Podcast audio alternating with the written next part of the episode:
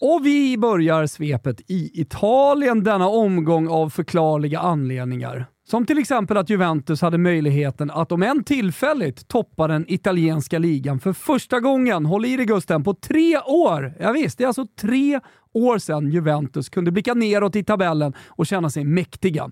De skulle efter den vad alla såg det som en planenlig seger vara kung för en natt.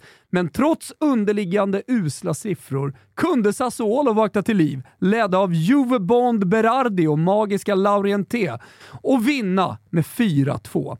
Processer är igång, Juves försvar håller inte och när inte ens Allegri boll kan eh, garantera någon slags säkerhet bakåt, ja, då förstår ni. De är nog heller inte jättemycket bättre än detta. Bättre säkert, men inte moltissimo.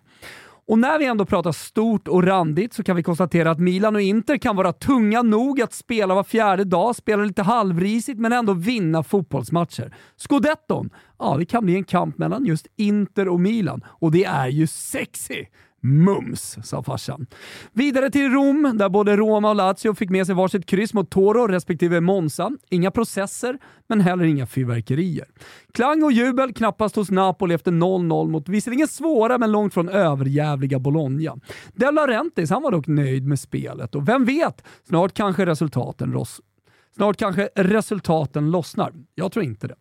Fiorentina gjorde en omvänd Napoli, det vill säga spelade uselt borta mot Udinese, men vann ändå. Och Jack! Ja, Bonaventura. Vi pratar nog lite för lite om Jack. Vilken gubbe! Och Viola, ja, de är på riktigt och kommer slåss om en CL-plats stärkt av ett nytt megafett sportcenter. Signerad presidenternas president, Rocco Comiso. Nej, nu blir det långrandigt i Italien här. Atalanta slog Cagliari klart och tydligt. Lecce med sportchefernas sportchef, DS-ernas DS, Pantaleo Corvino, eller i Pandaleo Corvino, som de insatta i lila kallar honom. Ja, just det Lecce vann mot Genoa och är en frisk fläkt i toppen. Nåväl, England. Jajamän, dit ska vi. Newcastle, som man känt och klämt lite på vad man har, åkte till Sheffield och vann med 8 8-0. Fyra mål och två ass för Alexander Isak gör att han nu är hela världens mest omtalade Just det. Så hade det kanske kunnat låta, men nej då. Visserligen fick han komma in och faktiskt göra ett mål och även om det var 8-0-kassen så var det nog sjukt viktigt för honom. Samtidigt känner man lite... Mm, ah, oh. Kom igen nu gubben! Vi ska mot 20 den här säsongen. Mot 20! Men det är fan långt kvar. Långt är det också, eller i alla fall bara en bra bit, tills man börjar ta Manchester United i ett liganvinnande resonemang på riktigt. 1-0 borta mot Bluffen Burnley ger dock en smula arbetsro. Mitoma! Gugge! Klart den spaningen satt som en smäck. Stor anfallsgeneral när Brighton slog Bournemouth var han i alla fall. Som en smäck satt sannerligen inte Chelseas prestation hemma mot luriga Aston Villa. Snarare blev det ännu en Harry Maguire-vurpa på mittplan och 0-1 i Dimekrysset är ju bara brösta sig ihop och gå vidare. Vill man säga något om Luton Wolves 1-1 eller Crystal Palace Fulham 0-0? Nej, ingenting. Däremot, visst! Liverpool vinner och är med. Nu senast 3-1 mot West Ham. Planenligt kanske, men Pool, de är med. Liksom City som energisparade sig till en 2-0 hemma mot Forest. The North London Derby då? Jo då, precis så härligt nordlondonesiskt derby som inför snacket ville få det till. Över 3,5 mål, ja, satt som en smäck också och alla FPL-riddare som alla har samma lag kunde jubla över sin förträfflighet.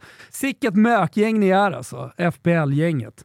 Uppfriskande slut i England. Lika uppfriskande som att Atletico Madrid vann derbyt och att Real Madrid, ja de ser precis perfekt sådär risiga ut som de ska göra när de till slut samma säsong går och vinner Champions League. Refill Real, Real Madrid, slutsegrare i CL. Visst, klick, klick. Barca slutsegrare i La Liga. Klick, klick vända mot fröjdiga Celta Vigo bara sådär moralstärker. Lite trist dock att Viljot kom in och då rasade allt för Vigos stolthet. Okej, inte hans bad, vi ska inte ljuga, men ändå en liten notifiering i blocket blir det. Det blir det. Avslutningsvis vill jag egentligen prata lite om Kataloniens andra lag Girona som slog Mallis med 5-3 och krigar i toppen, men fan, jag vet inte riktigt vad jag ska säga. Så jag skippar det. Jag avslutar istället med att konstatera att Mbappé är slut som artist, att Harry Kanes artisteri är större än på länge och att Empa Forsberg nötte bänken 90 plus tillägg när Leipzig slog Borussia Mönchengladbach. Och just det! Gusten. Francesco Farioli.